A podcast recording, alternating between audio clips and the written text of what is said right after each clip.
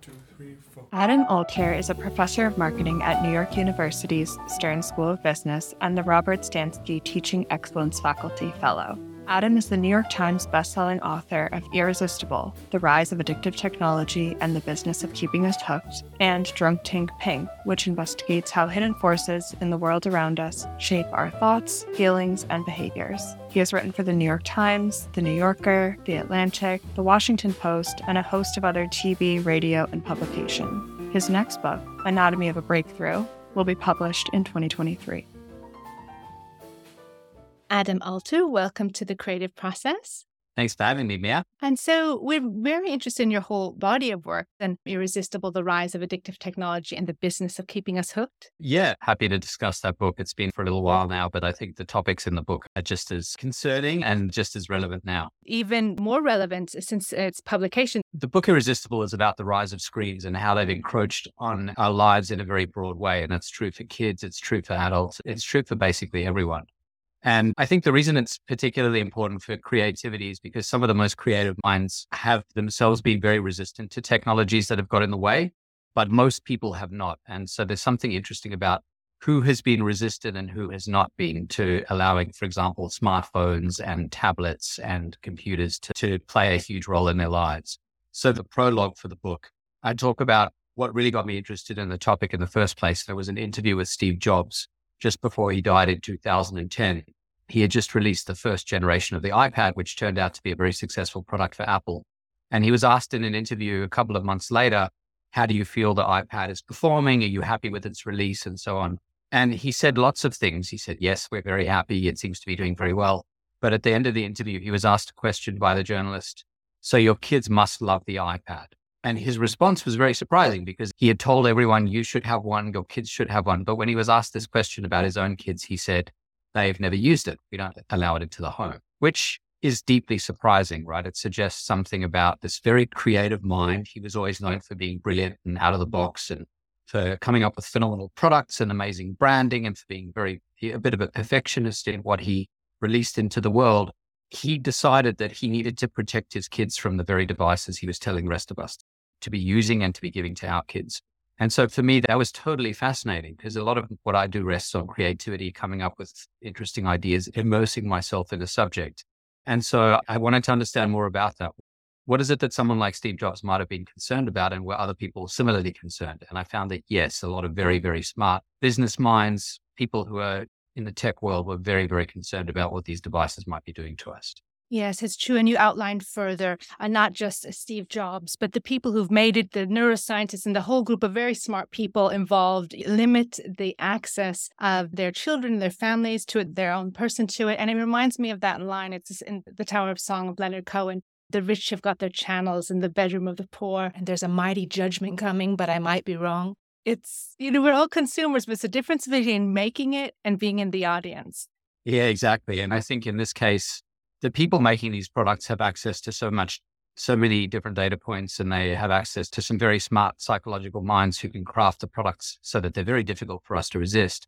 And so we, the consumers behind the screens, are really outmatched. It's very, very difficult for us to compete with just how well put together these products are. And so there are now literally billions of us who are unable at times to say, all right, I'm done with this product. I need to move on to the next thing. Yeah. So, how do we take advantage of the screens and the mm-hmm. technologies and the opportunities for learning and connectivity that they provide, it really does open up a, positive element of globalization and, and many different uh, aspects, but while still reining in and leaving space for the personal time and the in person connections and our own personal creativity. Yeah, I think that's a really important point to make. I think when you start speaking to someone who's critical of tech, as I am, one important question is to ask Do you think all technology is bad? Should we be, you know, rolling back to the 1950s? I certainly don't believe that. The reason I'm critical and became interested in this criticism of screens is because I love them and uh, I think they play an incredibly important role in our lives. And if you need an illustration, living through the last few years during COVID, we were in some ways very lucky to have access to screens because as much as they tethered us to work in a way that might not have been healthy for everyone, they also allowed us to communicate socially with people who might have been unreachable to us. I mean, if you imagine if COVID had hit 20 or 30 or 40 years ago, I think we would have been much more atomized and um, separated from other people than we were. It's hard to imagine what they might have been like. I'm sure there would have been pros and cons, but Absolutely. There are tremendous benefits to screens. And so implicit in your question is this idea that whatever you're doing on a screen, it's not monolithic. You can do lots of things. You can do good things and not so good things. It's always worth asking this broad question. What are the pluses? What are the minuses? And how do they work together? And when you add them up, are you ultimately enriching yourself in this moment by using the screen? Is it relaxing? Is it bringing you closer to other people? Is it helping you work more effectively? Or is it on balance not such a good thing? In which case, maybe you want to try to work out how you can curb your use. Yeah, as you outlined, there's a lot of negative incentivization where there are these positive apps, but there are a lot of negative ones that trigger anger. And just if you go into the list of addictive triggers that we can easily fall prey to and not take advantage of the beautiful pastures that technology also provides. Yeah, absolutely. It's big thing is trying to work out which of those platforms are good, which ones are not so good for us. You mentioned anger. I think, unfortunately, there was an experiment done in 2016 to try to get a sense of what kind of content brings us to the screen. So this whole the whole screen economy, whether it's a company like or a, a platform like Facebook or Instagram or Twitter or Snapchat or whatever other platform, TikTok, they all basically rest on attracting your eyeballs and keeping you there. And so what that means is you have to make a platform that's hard for people to resist. And so one of the big questions for these platforms is how do I design an algorithm to deliver information and content to you so that you'll stay, so you won't go somewhere else? And in 2016, Facebook did a massive experiment. They released all these different emoji buttons so they could see when you saw content and you responded, was it the like button that kept you there on the platform the longest? You know, if you see content, you say like, do you then stay on the platform longer? If you see content and use a love button that is a little heart, is that the one? There's a sad button. Is that the thing that brings you together? You could imagine there were some people who had theories about sadness galvanizing us and bringing us together. There were a lot of theories about all of this. Some people thought humor was the kind of universal uniting factor. What they found, as you said, was anger is the big one. So what a lot of these platforms do is they optimize for anger, which is a terrible, terrible state of affairs. But what they effectively do is they try to deliver just the right dose of content to make you just angry enough that you're not furious, but you're sort of angry about something, which then brings you to the screen, makes you very engaged with it, and keeps you there longer than pretty much any other emotional state. So if we have an engine that's driven by anger. It's obviously not going to be good for us much of the time. And it's something that's worth keeping in mind and thinking about as you use your social media channels, whatever they might be. Just ask yourself, what are the emotional tones of the content you're consuming? And you'll see that there are little bits of here and there of content that are designed to elicit that anger. And they know what makes you angry because they have so much information about your proclivities, your interests, your attitudes and values from your click patterns and your uh, internet usage over time. It is interesting. And as you say, it's a double sided coin because recently with Twitter, and many of us are open to freedom of speech, but we have to understand what's coming with that and the drugified mm. experience of the delivery of news which some is more verifiable than others. Right. It's this thing that we have to weigh up. Well, it is the source of our information, but we ask ourselves, can we get that information in other ways? So I know people who do this who, if you think about eating food, a lot of the Western world is very privileged. We have access to more food than we could possibly eat, which was not historically the state for humans. Humans had to find food and then they ate it and then they had to find some more and then they ate it and so on. And hopefully they found enough to stay alive. We're, we're not in that position anymore. We have too much food. And so our challenge is very different. It's, it's how do you cut down on your intake? Otherwise, we could sit and just eat all day, every day, and that would be not very healthy for us. So most people don't do that. And the same is now true with finding ourselves in this funny position where information used to be scarce. You had to go out and find it and you had to try very hard. This was even true when I was a kid, you know, 20, 30, 40 years ago.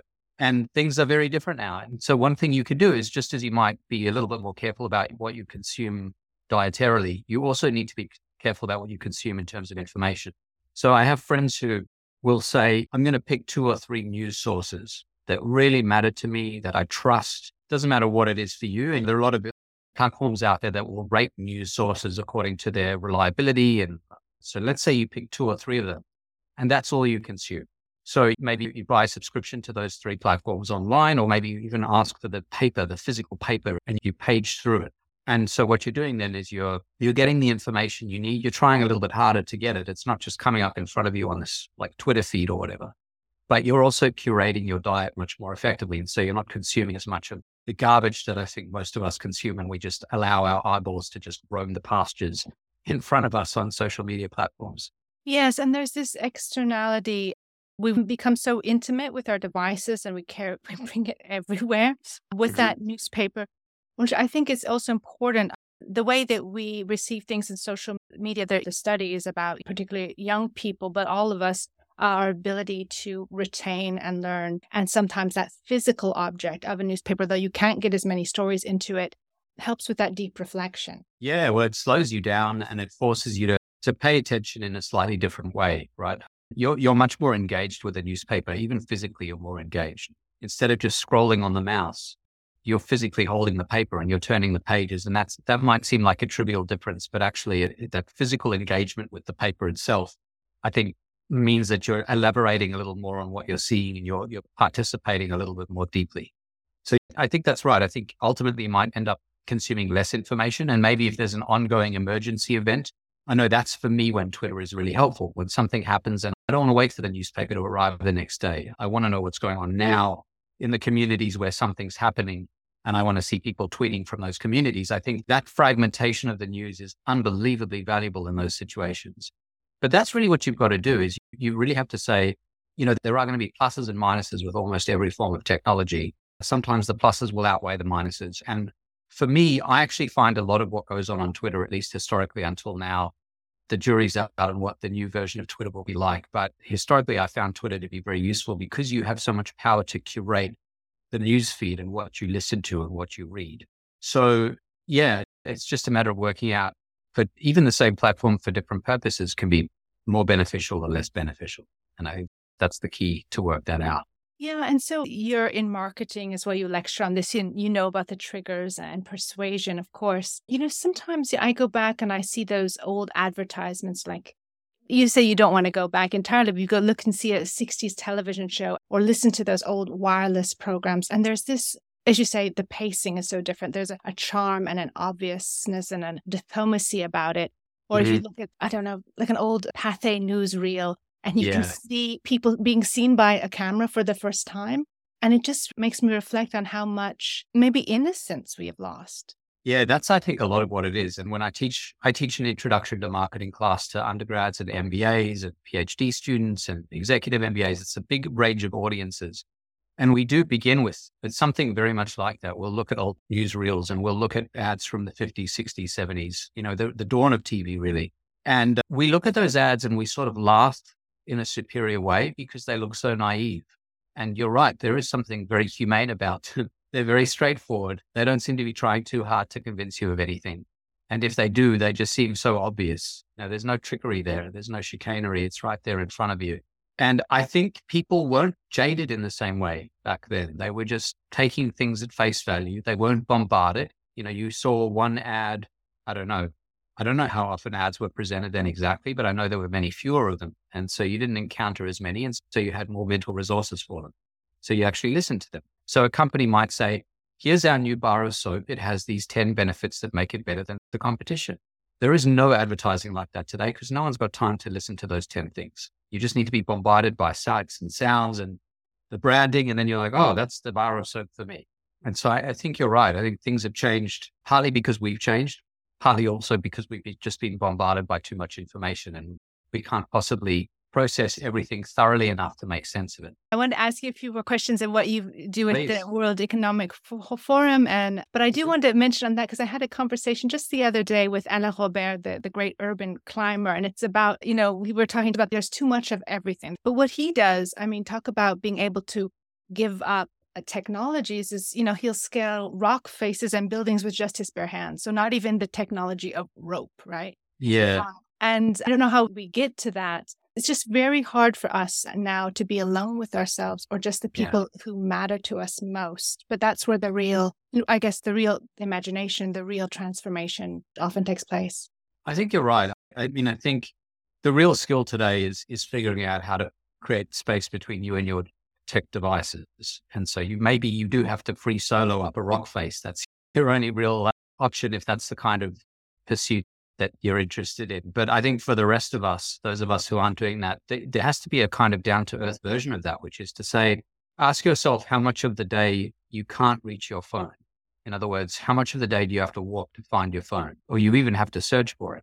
And for the vast majority of people, the phone is there all the time. It's right there. It's functionally implanted. It may not be inside your head, but you allow it by having it right there to basically function that way. And so, yes, you could climb a rock face or you could go for a walk. You know, go outside, leave your phone at home and go for a walk for five minutes.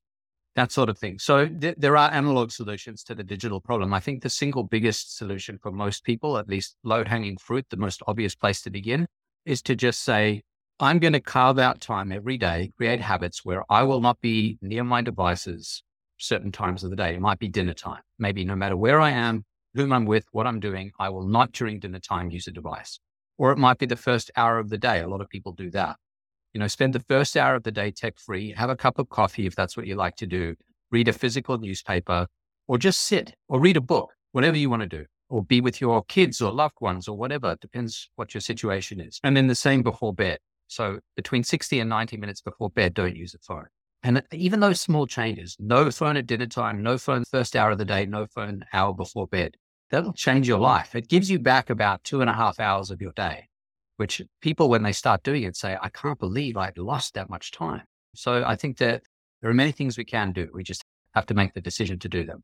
Yes, there's many life-saving habits we can form without risking our lives since there's been so many events like the Facebook whistleblower recently, how she spoke out about the addictive methods they use, and what you were saying about how oftentimes technology companies will try to spark negative emotions like anger. Mm-hmm. Do you think it all comes to a head at a certain point when the companies or the corporations, the people creating this tech, reach a moral threshold if it becomes too all encompassing for society? Yeah, it's such an interesting question, right? I've been thinking about this problem long enough to have seen a number of changes some arcs in how we've thought about the issue. So one thing that happened was when I was first interested in the topic, it was actually not that easy to sell a book on it. So publishers were convinced that we all love tech and they weren't convinced that we were critical of tech or that we should be critical of tech, which is in, almost impossible to believe. Uh, this is only like seven or eight years ago. So that's one thing that's shifted is we as a population, I think, are much more critical and are much more thoughtful about our relationship to these devices. One of the big shifts is that in the beginning, when I started speaking about this, a lot of parents would come to me and say, I'm worried about my kids. But now it's kids coming about their parents. And the reason that makes me hopeful is there was this question about what it would be like to be born into the era of phones. You know, if you're a kid, you're born, your first couple of years, you're surrounded by screens. I have a five year old and a six year old. That's true for both of them. Is that a problem or is that going to mean that you learn coping strategies that the rest of us don't have? And so far, it seems like young people are coping much better with screens than older adults are. I'm hopeful that we're heading in that direction. I think there's a very strong drive for this to just get more and more intense. And especially with the rise of augmented and virtual reality tech, there's a lot of money to be made in the metaverse and so on. So I, I think that's going to push us further in that direction. But I, I'm hopeful that governments will eventually intervene, perhaps, or that individuals will be better about making decisions for themselves. And they'll push these companies to to take their welfare seriously in the way they haven't in the past. So I'm optimistic, but cautiously optimistic. Yes. On that note about augmented reality and AI, you know, there's those, as you're saying, who are optimistic about it and machine learning. Yeah. Manage it correctly, we'll get more free time, freedom from mundane work. But, you know, it's a big bet on assistive technology. So, what are your thoughts on the possibilities of AI helping us make more time for personal growth and connection? Yeah, it's an interesting question. I think the promise of AI is boundless. You know, there's potentially so much good can come from it.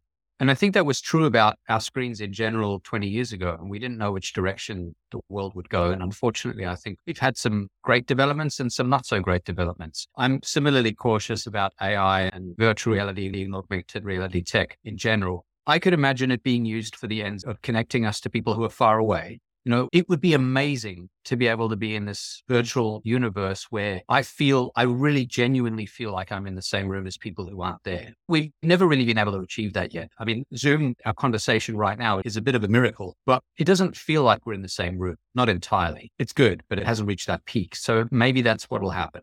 Maybe we'll even be able to create connections with people who are no longer alive, which I think would be amazing. So imagine you want to have a conversation with the most meaningful five artists who have passed away and you want to bring them back to a sort of dinner party conversation. And you could have these real version, real sort of avatar AI versions of those artists with their personalities effectively intact. Can you imagine having that dinner party? You know, there, I think there are some uses that are really amazing and engaging and if you take them too far, a bit dystopian, but I think they could be phenomenal. And so it's just this question about whether we're going to extract the best from these forms of tech or whether we're going to turn them into just advertising, revenue generating machines, the same way that screens have been. So I think the jury's out on that at the moment.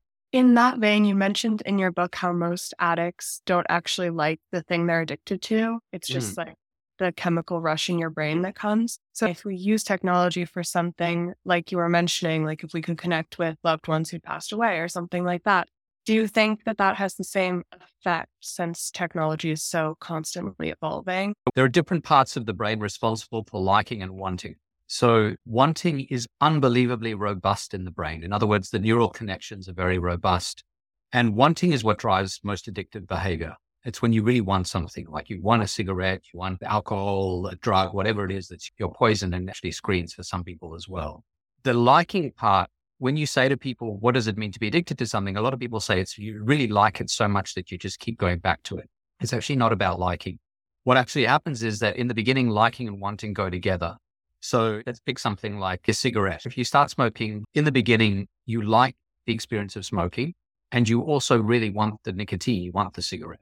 They go hand in hand. But eventually what happens is the liking is much more fragile and it decays and what's left is the wanting. And often in the absence of liking, kind of like a bad relationship. Like if you're in a bad romantic relationship, it starts out being about wanting and liking, but then the liking goes away and you just kind of want to be with the person even though you know it's undermining your welfare. That's effectively addiction. And a lot of people say addiction and uh, counterproductive love are very similar. So that doesn't answer your question about what it's going to be like to have these connections with loved ones. But uh, I'm hopeful that on balance, it'll be a positive experience. So that the virtual and augmented reality worlds we build will ultimately just bring us closer to people far away. My family in Australia, which is a long way from where I am in the US, that's what I'm hoping for and having seen how things have evolved, even in the last 15 years, the fact that my kids can talk to their grandparents and their uncle and their cousins and feel like they're right there is pretty good. So I hope we get more of that. Yes. And I know your current forthcoming projects, Anatomy of a Breakthrough, you mentioned this ability to perhaps have greater insights or even collaborate in a kind of vague way with artists of the past or people from the past or those loved ones that maybe we didn't get a chance to know, but we can kind of accumulate what we do know about them to make these predictions about how they would be. So, could you just go into that a little bit? Because that is a real positive element of these mm-hmm. uh, assistive technologies. Yeah. There are two parts to being able to commune with people who are not actually around physically or because they're just no longer around in time. One is that it's, it's emotionally powerful, this idea of being able to bring people back, even if it's just AI versions of them. But if they're convincing AI versions, there's something really kind of magical about that potentially, if it's done right. So that's the one thing. The other thing from a creativity perspective is we know that more people around you is good for creativity. It's one of the axioms in thinking about creativity in general. You need time. An artist, a writer, mm-hmm. I'm a writer. I need time on my own. I also paint and draw. I cannot do that with other people around. It's just my process. But before you get there, before you get to that point where you need that time alone, that space apart, for almost everyone, being around other people is good. It's good for creativity. It's both about diversity of opinion and idea and just about having more, just more information, more thoughts, more ways of looking at the world. And some of the most profound research I've come across in preparing for this book suggested that it's better to be around people who are deeply incompetent than it is to be around no one, which I found very surprising. I always thought, yeah, you want to surround yourself with people who are really good at the thing you're trying to do because it'll rub off on you and you'll end up being better at, you know, you'll pick up bits and pieces from them.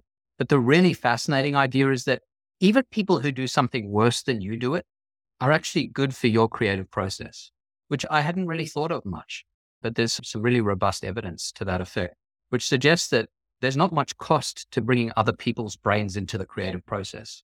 AR and VR tech is that you can bring in more ideas. And, and I think that's one potential use of screens and tech and a greater diversity into the way you, you think about any creative process.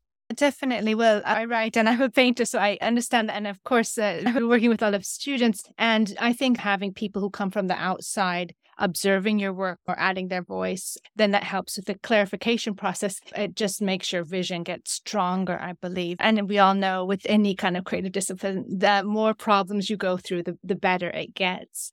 So we're excited to see your book. And I know there's different iterations of Anatomy of a Breakthrough.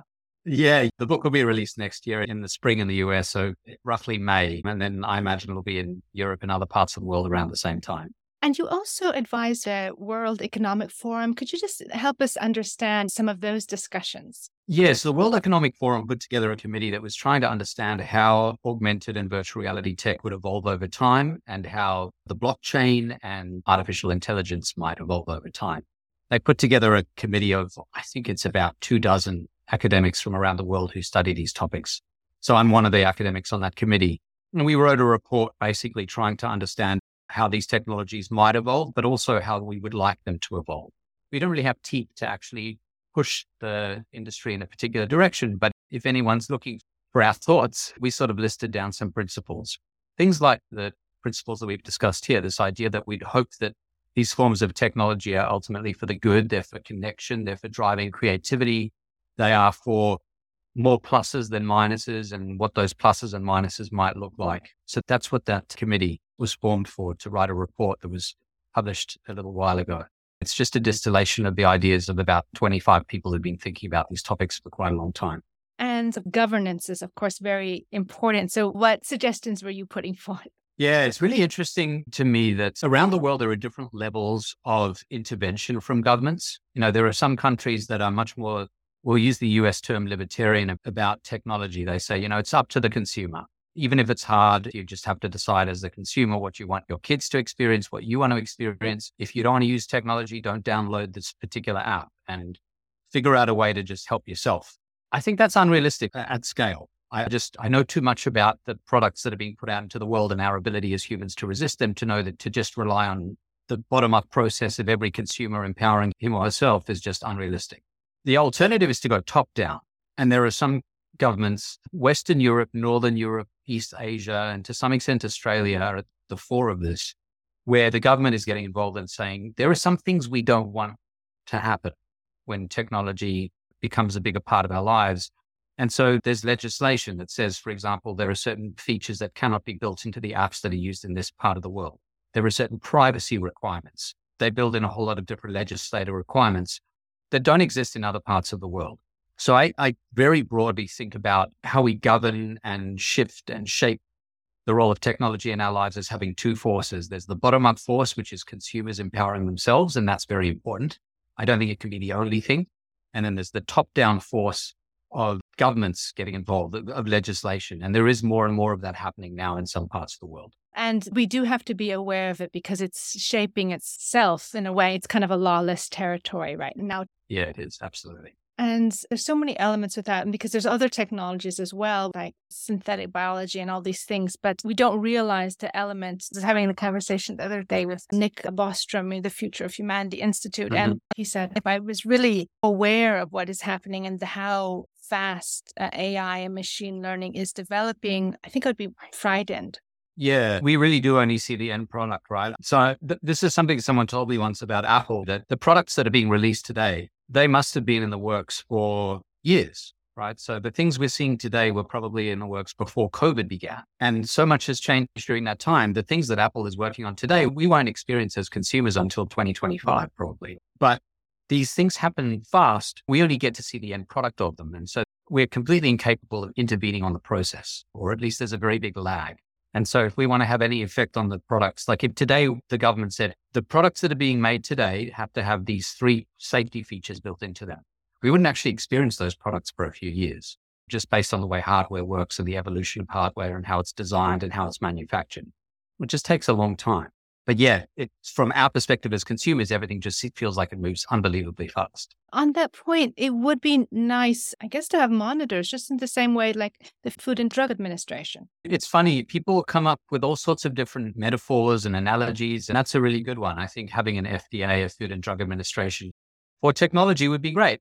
And one of the other ones that people bring up is this idea of the Hippocratic Oath, which suggests that if you're in the medical fields, you're supposed to, above all else, do no harm. That's your kind of guiding light. And it's a really useful basic philosophical idea to use as your guide when you make decisions because it forces you to do this kind of pros and cons analysis with everything you're doing. There is no Hippocratic oath for tech, but it's a great idea, right? If Facebook says we're going to introduce the like button, what's the worst that can happen? Turns out some pretty bad stuff can happen. But if you don't ask that question, you just don't turn your mind to those questions, or maybe you aren't forced to. Maybe you know that they're there, but you just don't really look at the sun because the potential negatives are kind of overwhelming. So yeah, I, I agree. Some oversight would be great. And that's why a lot of people think the government legislation is critical with respect to technology, because we can't just rely on consumers to empower themselves when everything is being done to undermine that power. And the government might need to get it involved in some form. Hello, my name is Claire Constein, and I am a senior at Occidental College in Los Angeles, California, where I study geology and environmental science. I am particularly interested in the psychology of the human and nature relationship, and I am passionate about healing our modern disconnect from the natural world to help both ourselves and the environment. Adam Alter's book, Irresistible, and our discussion here today sheds an in depth and unique perspective on the relationship between humans and technology and how that affects the ways in which we interact with nature, other humans, and our own minds. Technology is an ever pervasive omnipresence in our modern world, it is constantly evolving to target our dopamine centers and creates an almost unavoidable dependence on the newest piece of tech, be it for work, leisure, or communication. However, it would be remiss to dismiss technology as an evil without focusing on all that it has done for community and society. In speaking with Adam, it is clear he does not view technology as a means to an end of a functional society, but rather as a malleable tool for connection, progress, and cultural expansion. We rely on technology to feel connected, to maintain access to our cultures and communities we are physically separated from, and to communicate with loved ones. Technology can evolve in multiple ways, and Adam Alter offers that this evolution could involve new ways to be more intimate with people who are far from us, connect us with people we idolize, and learn more about the world around us. The practices that keep technology addictive can be foregone without losing our connection to global society by implementing policies on the types of strategies we can use when developing technology. Perhaps more importantly, on an individual level, we discussed the importance of deciding for yourself what parts of technology bring you fulfillment and focusing on healing our own relationships to nature, art, and creativity, spending time creating, being outdoors, and socializing with people we love. All in turn help to end a dependency on technology and create a world where technology bolsters up our communities rather than separating them. And now back to the interview. After identifying technology addiction as an epidemic, are there different techniques that are being implemented more in the psychology realm of things? And when the time comes to alter the technology and perhaps make it less addictive, does that work come from the top down, reconstructing the whole thing, or what sorts of ideas are out there now yeah. So if you're dealing with people who have effectively medical grade addictions, like very much like the kinds of addictions you would see to drugs or to other substances, then you need clinics and you need inpatient facilities and you need cognitive behavioral therapists and so on. And, and there are some of these facilities in the US and elsewhere. Different parts of the world have different ideas about how they should look and what kind of oversight they should have. But in the US, there are a lot of private clinics like that that I've visited. Some of them do very good work. Some of them do work that's I think, questionable, makes a lot of money, but they are trying to treat the problem and treating it as a medical problem. For me, my personal interest in this topic is much more about the sociology than about the medicine. And it's not so much about the small percentage of us who develop medical grade addictions to screens. It's about the rest of us whose lives have been deeply affected by screens in profound ways that don't rise to the level of medical concern or pathology, but that rise, I think, to the level of severely affecting our welfare across a whole range of different spheres social, psychological, physical, financial. But the reason why I think legislation might be so important, even though I'm a little bit wary about specific governments making decisions that will then affect us for a long time, is that I think these are problems that are so big that affect so many of us. We're talking about the majority of the population being affected by them. That without legislation, I don't know what else we can really do. I don't know how else you can push these tech companies to make those decisions. You know, one thing you would hope for is that you have grassroots pressure from the users of platforms. It's like if you imagine the 8 billion people in the world, let's say 3 billion use Facebook. If you imagine that tomorrow, every single one of those 3 billion people came together and said, we are not going to use Facebook for the next three months because we don't like the way it its algorithm makes us feel. That would change how Facebook behaves. Now, we're never going to do that. There's no way that 3 billion people are doing that. And in fact, the closest we've seen lately is people responding to Elon Musk's takeover of Twitter, where a lot of people are saying, I'm angry about this and I don't want to use the platform. But even then, it's a tiny sliver of people who are actively just disengaging from the platform. But it is having some effect in shaping how Musk is making decisions about it. That's what you might hope to see from a grassroots perspective that enough people push back on these platforms that they are forced to make some changes. It's happened a little bit with Facebook. You mentioned Frances Haugen, the, the whistleblower. It happened when the Cambridge Analytica scandal came out, suggesting that our privacy was being compromised and so on. So, you know, you do see that from time to time, but it's all very piecemeal. I think we need some better overarching structure so that like a hundred years from now, we as a society, as, as a species have dealt with these issues more effectively in a wholesale way rather than just cobbling together solutions after the fact. Yeah, of course, we're always rewiring our brains. And with each new generation, as you say, we look back at the quaint past and don't recognize ourselves. And I don't even know what the next level things are happening in TikTok. Yeah, yeah. I don't know either, unfortunately. It's funny. I've tried often to get ahead of these questions because I would love to know too. There's a reason why the general population doesn't know what's happening with these platforms until changes are made. And especially people who write critically about them they want to keep me as far away from these companies as possible. I set up meetings at one point when I was writing this book with some executives at a number of these companies who would have functioned like whistleblowers, and those meetings didn't happen. So we got very close to the point where those meetings were happening, sometimes involving travel, and then they would collapse at the last minute. So for a very long time, I was just waiting for information that never came because peering behind the curtain at these big companies is not easy to do. There are journalists who have better access than I do. I'm just a I'm a small time professor who's trying to write books about this stuff. I'm not a journalist at a big organization that can infiltrate these companies more effectively. So, yeah, unfortunately, we're all waiting for whatever the next thing is. But the algorithms just keep getting more sophisticated because they learn more and more from us. They have more and more data to crunch. The machine learning algorithms are more effective. They're more sophisticated. They have bigger bandwidth and so on. And so we're up against a pretty uh, serious foe. What were some of those questions you wanted to ask if you could get in those rooms? Yeah, I can start there. Very similar to the question you just asked. What's next?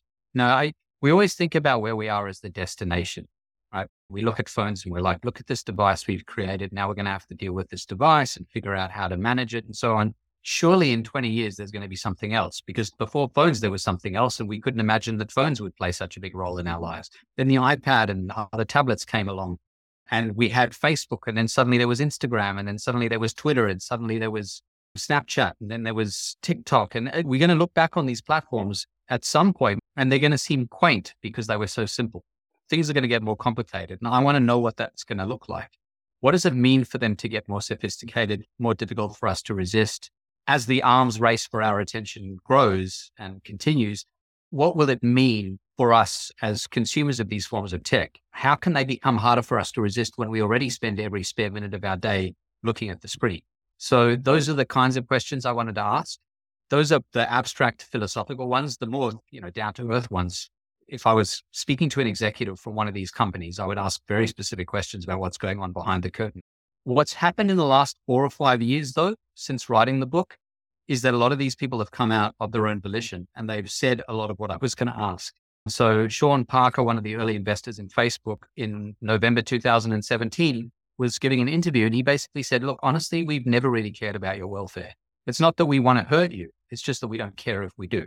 And what we really want is just to make sure that you spend as much time as possible on our platform so we can make as much money as possible through advertising.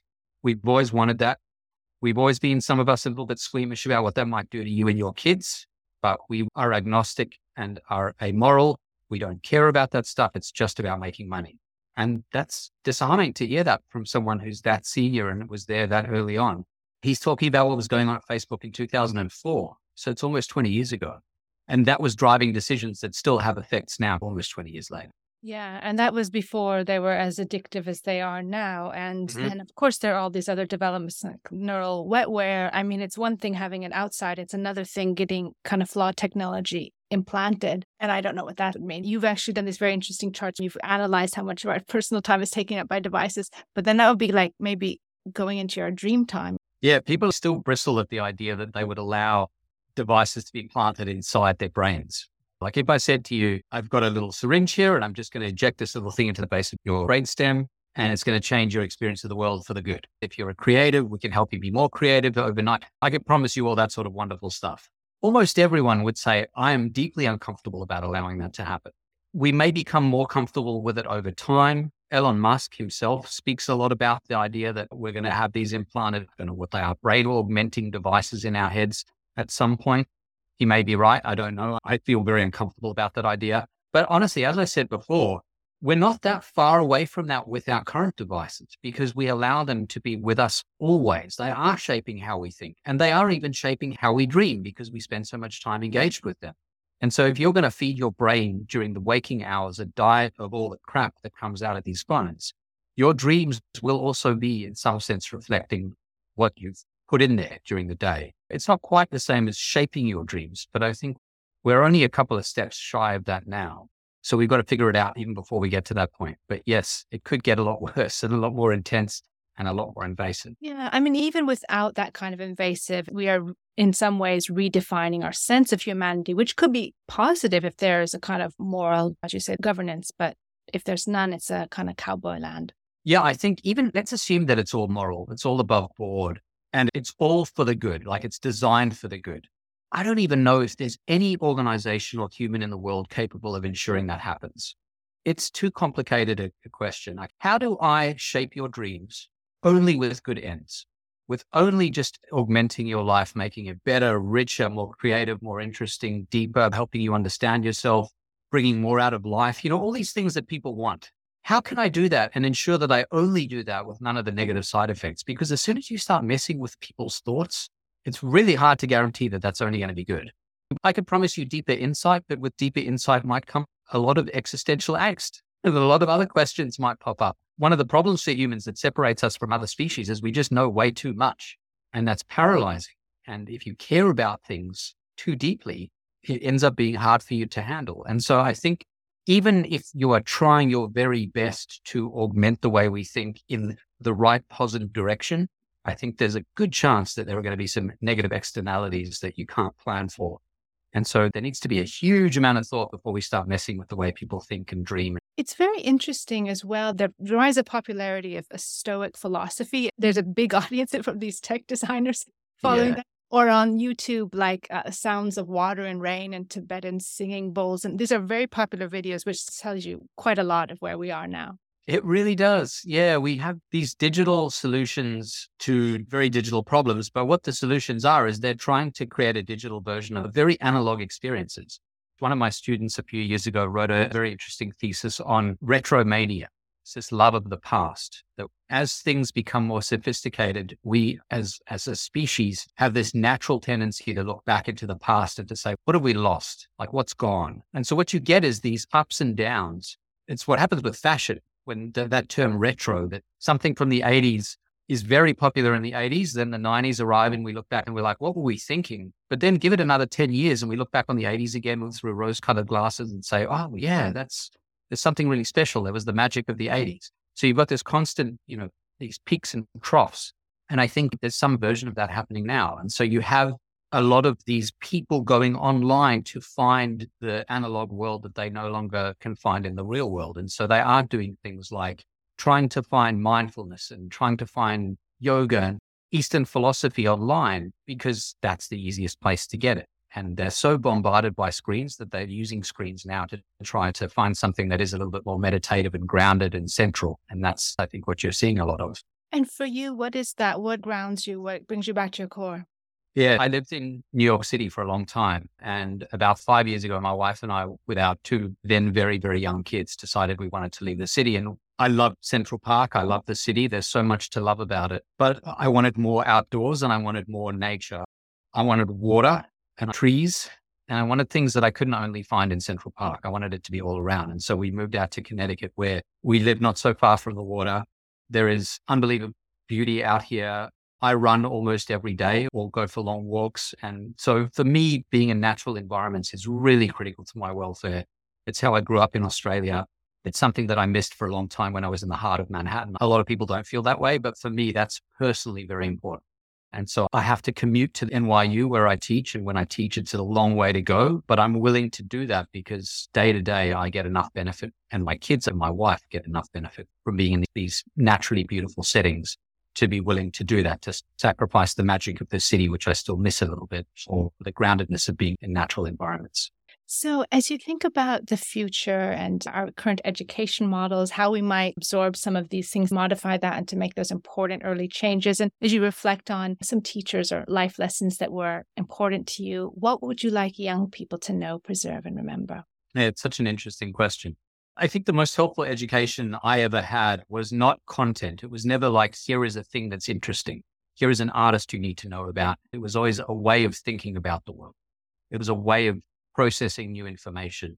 And so I think that's something that's worth cultivating. And you don't get all that much time to do that. You get that when you're in school. And if you go to university, you get that in university. But then you go about the business of living in the world and you don't have as much time to do that. So I would say if you're asking yourself, what kind of kinds of courses should I take or what kinds of people should I learn from? I think one of the things to ask yourself is, is this person teaching me a way of looking at the world that I can then take with me on to the next thing? I want to know that there is a useful way to process new ideas and new things because the world is going to evolve and then you're going to be faced with novelty and you're going to need to make sense of it. And I think that's at the heart of creativity is learning ways of doing things rather than what those actual things are that are in front of you. So for me, that's very important. What are ways of thinking about the world that are useful to you that will bring on creativity, whatever other uh, useful ends there are that are personally important to you? And that's always been, I think, the hallmark of the best educators and the best minds that I've come across would be people that kind of shift the way I process the world and the information I come across in the world. Yeah, exactly. Yes, it's not just the knowledge, it's what we do with that knowledge that's the real sign of intelligence and imagination. Exactly. Exactly. Thank you, Adam Alter, for sharing your thinking about the world, your insights into creativity, the neuroscience of technology addiction, and helping us understand how we can reclaim our balance of pleasure and pain to regain our sense of joy and get control of our compulsive behaviors to live lives of greater contentment, purpose, and meaning. Thank you for adding your voice to the creative process. Thank you, Mia. Thanks, Claire. The Creative Process podcast is supported by the Jan Michalski Foundation. This interview was conducted by Mia Funk and Claire Constein with the participation of collaborating universities and students. Associate interviews producer to this podcast was Claire Constein. Digital media coordinators are Jacob A. Preisler and Megan Hagenbath. Wintertime was composed by Nicholas Angelis and performed by the Athenian Trio. We hope you enjoy listening to this podcast. If you'd like to get involved with our creative community exhibitions, podcasts, or submit your creative works for review, just drop us a line at team at creativeprocess.info. Thank you for listening.